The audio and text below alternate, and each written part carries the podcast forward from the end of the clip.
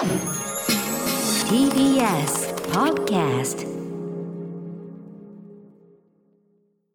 ここからは私臼井ミトンが自由気ままにお届けする音楽コラム「ミュージックログ」今日はこんなテーマでお送りします。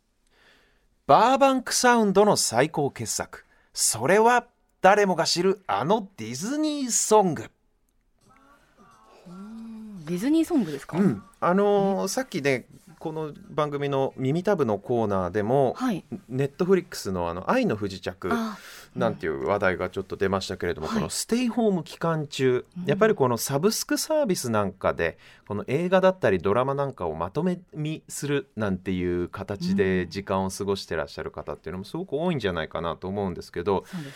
ディズニープラスっていうディズニー専門の配信サービスというか配信チャンネル的なものが去年中頃かな日本に上陸して。はいはい。で「ソウルフルワールド」っていう新作の映画が独占配信されてるんですよ、まあ、コロナの状況で。映画館では、ね、公開しないでこのディズニープラスというディズニー専門の配信サービスで公開すると。で僕も実はまだ加入してなくてこれを見るために早く加入しなきゃと思ってるところなんですけど今日はまあ名曲揃いのディズニー関連の映画の主題歌の中で僕が特に一番好きな曲についてのおエピソードをお話ししたいと思います。お願いします。以前ね10月の第5週の特別編成できのこさんがお休みされていた回の音楽コラムではい。ハリウッドの裏手にあるバーバンクという街映画産業の中心地であるこの街ではい。70年代に新しいロックが生まれたと、うん。まあ、そんな話をしたんですね。当時素朴なアメリカンルーツミュージックに憧れた若者たちの感性とそしてこの街が持つ豪華絢爛な映画音楽作りのノウハウ。うんこれが見事に融合してなんともドリーミーなアメリカンロックが誕生しましたよっていうお話だったんですけどはい。そのお一連の作品群のことをこの街の名前から取ってバーバンクサウンドなんていうふうに呼んでるんですね。うん。でこれちょっとおさらいになりますけど事の始まりはワーナーブラザーズという、まあ、皆さんもよくご名前聞いたことあると思います。大手の映画会社が、ね、当時ビートルズなんかが60年代大ヒットしましてそういった世の中の流れを受けて60年代の終わりにこの会社がこの映画会社がロックのレコードを作る事業を始めたわけなんですよ。うん。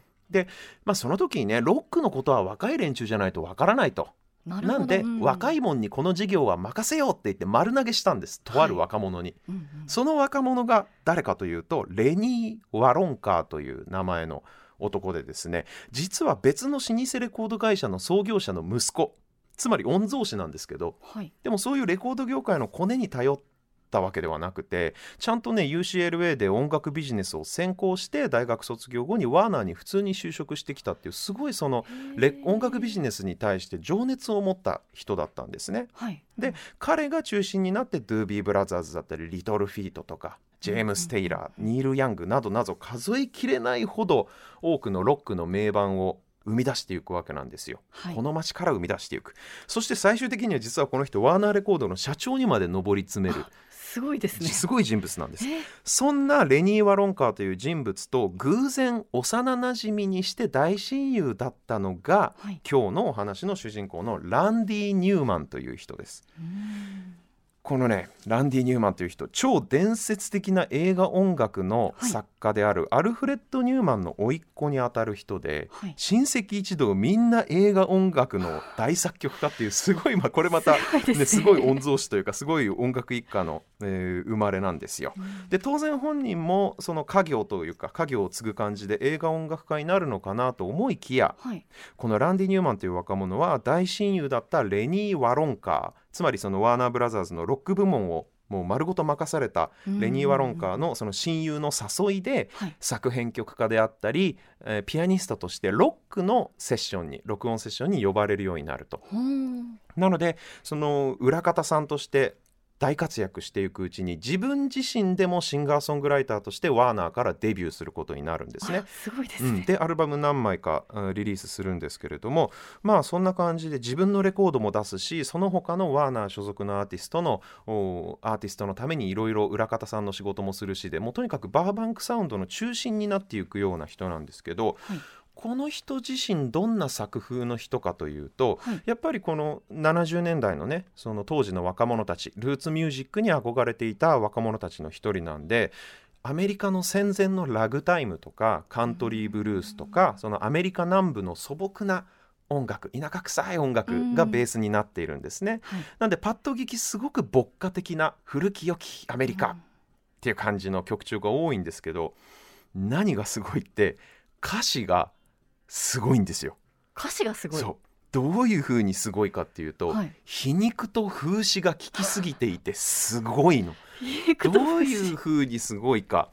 例えば代表曲の「セイルアウェイ」という曲があるんですけどはい。これアメリカっていう国家を褒めたたえる歌詞でうんでそんな素晴らしい国アメリカに向けていざ船に乗って出発だっていうすごいね。なんかあの壮大で感動的なストリングスのオーケストラとかも入ってて感動的なムードになる曲なんですよ。はい。なんですけど実は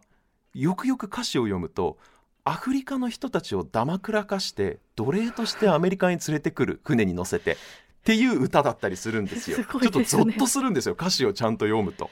で他にも例えば日米の貿易摩擦で関係が悪化していた時に作られた「ショートピーポー」っていう曲があって直訳するとうん背の低い人たち、背の低い人たちもう完全にあの東洋人の容姿をバカにするような人種差別的な歌はい。だったり、あるいは南部の保守的な白人労働者になりきって放送禁止の差別用語を連呼する歌とかとにかく、えーなんていうか放送禁止レベルの問題作がすごく多い人だったんですね。はい。で実際もう何度も放送禁止になってるわけです。あ そうなんですか。そうえあるいは「I love LA」っていう曲があって、はいこれ一見ロサンゼルスという街を褒めたたえてる歌なんですよ。もうロサンゼルス大好きって言って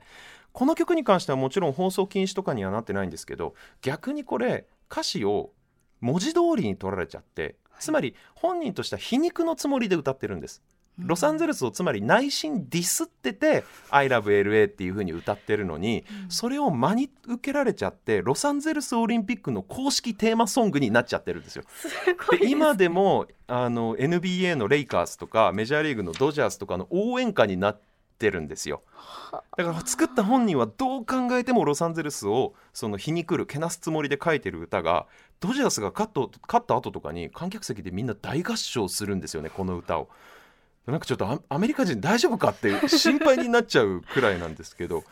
なんでどの曲も音楽的には一貫してアメリカの古き良きグッドミュージック懐かしい牧歌的な曲調なのに、はい。歌詞がそういう社会風刺というかアメリカという国が持つそのなんていうんですか社会的なその構造的な問題点みたいな、そういうものをひたすらに皮肉り続ける結構ブラックユーモア感あふれる歌詞がすごく多くて、まあ、そういう皮肉がねそのなんかオリンピックのテーマソングになっちゃったりとかって世の中に真に受けられるみたいなそういう社会の反応も含めたなんかある種壮大な現代アートみたいな側面もあるくらいちょっと変わった人だったんですよとにかく。で本人が差別主義とかではないですよもちろん。とにかくそういう人たちがいるっていうことを皮肉ってるわけなんですよ。はい。で問題点をあぶり出してるっていう感じなんですね。だからそんなに大ヒット曲みたいなものはアーティストとしてはないんです彼の場合。で特に80年代に入ってロックだとかブルースなんかのそのルーツミュージックをベースにした音楽っていうのがだんだんこう人気が下火になっていくんですよ。60年代70年代は良かったんですけど、でなので80年代に入ると彼は映画音楽の作曲家として活動し始めるもともとまあ映画音楽作曲家の家に生まれてるからまあお映画音楽の世界に戻ったっていう言い方がいいのかもしれないですけど面白いことにね映画音楽の世界でも彼は古き良きアメリカというテーマにこだわり続けるんですね。うんでアメリカという国に暮らす人々の姿を描いた映画に素晴らしいアメリカンミュージックを彼が添えてで何度もアメリあのアカデミー賞の作曲賞にノミネートされているという映画音楽の世界にそうやって華麗に転身を遂げたランディ・ニューマン。彼の名を決定的に世界中のお茶の間レベルに知らしめたのが何と言ってもはい。1995年の大ヒット映画「トイ・ストーリー」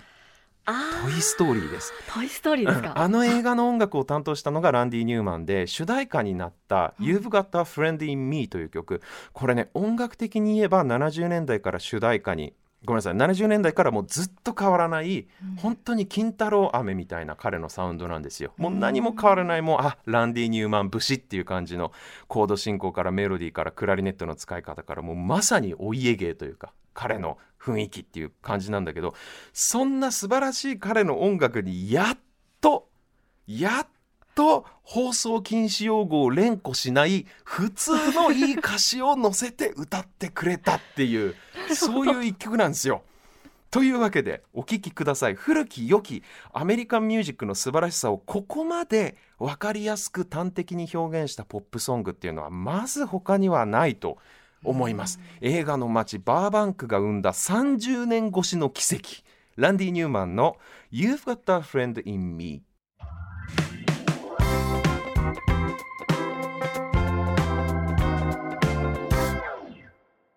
お送りしたのはランディ・ニューマンで You've Got a Friend in Me ピクサー制作でディズニー配給の1995年の大ヒット映画トイ・ストーリーの主題歌でした。このような心がほっこりするうこのサウンドに乗せて放送禁止用語を連呼するのがランディ・ニューマンのスタイルだったんですよ。はい、でも、うん。なんで今回だけ皮肉要素がなかったんですか？これはねあのランディ・ニューマンがあくまでもクライアントありきの映画作曲家としてこの曲を作ったからなんですよああ、なるほど。アーティスト活動だったら誰か人にお金を出してもらってその人の要望通りに作るってことはしないわけじゃないですか。あくまで。でもし、まあ、職人さんとして映画の世界に寄り添ったものを作る職人さんとしてこの曲を作ったんですね。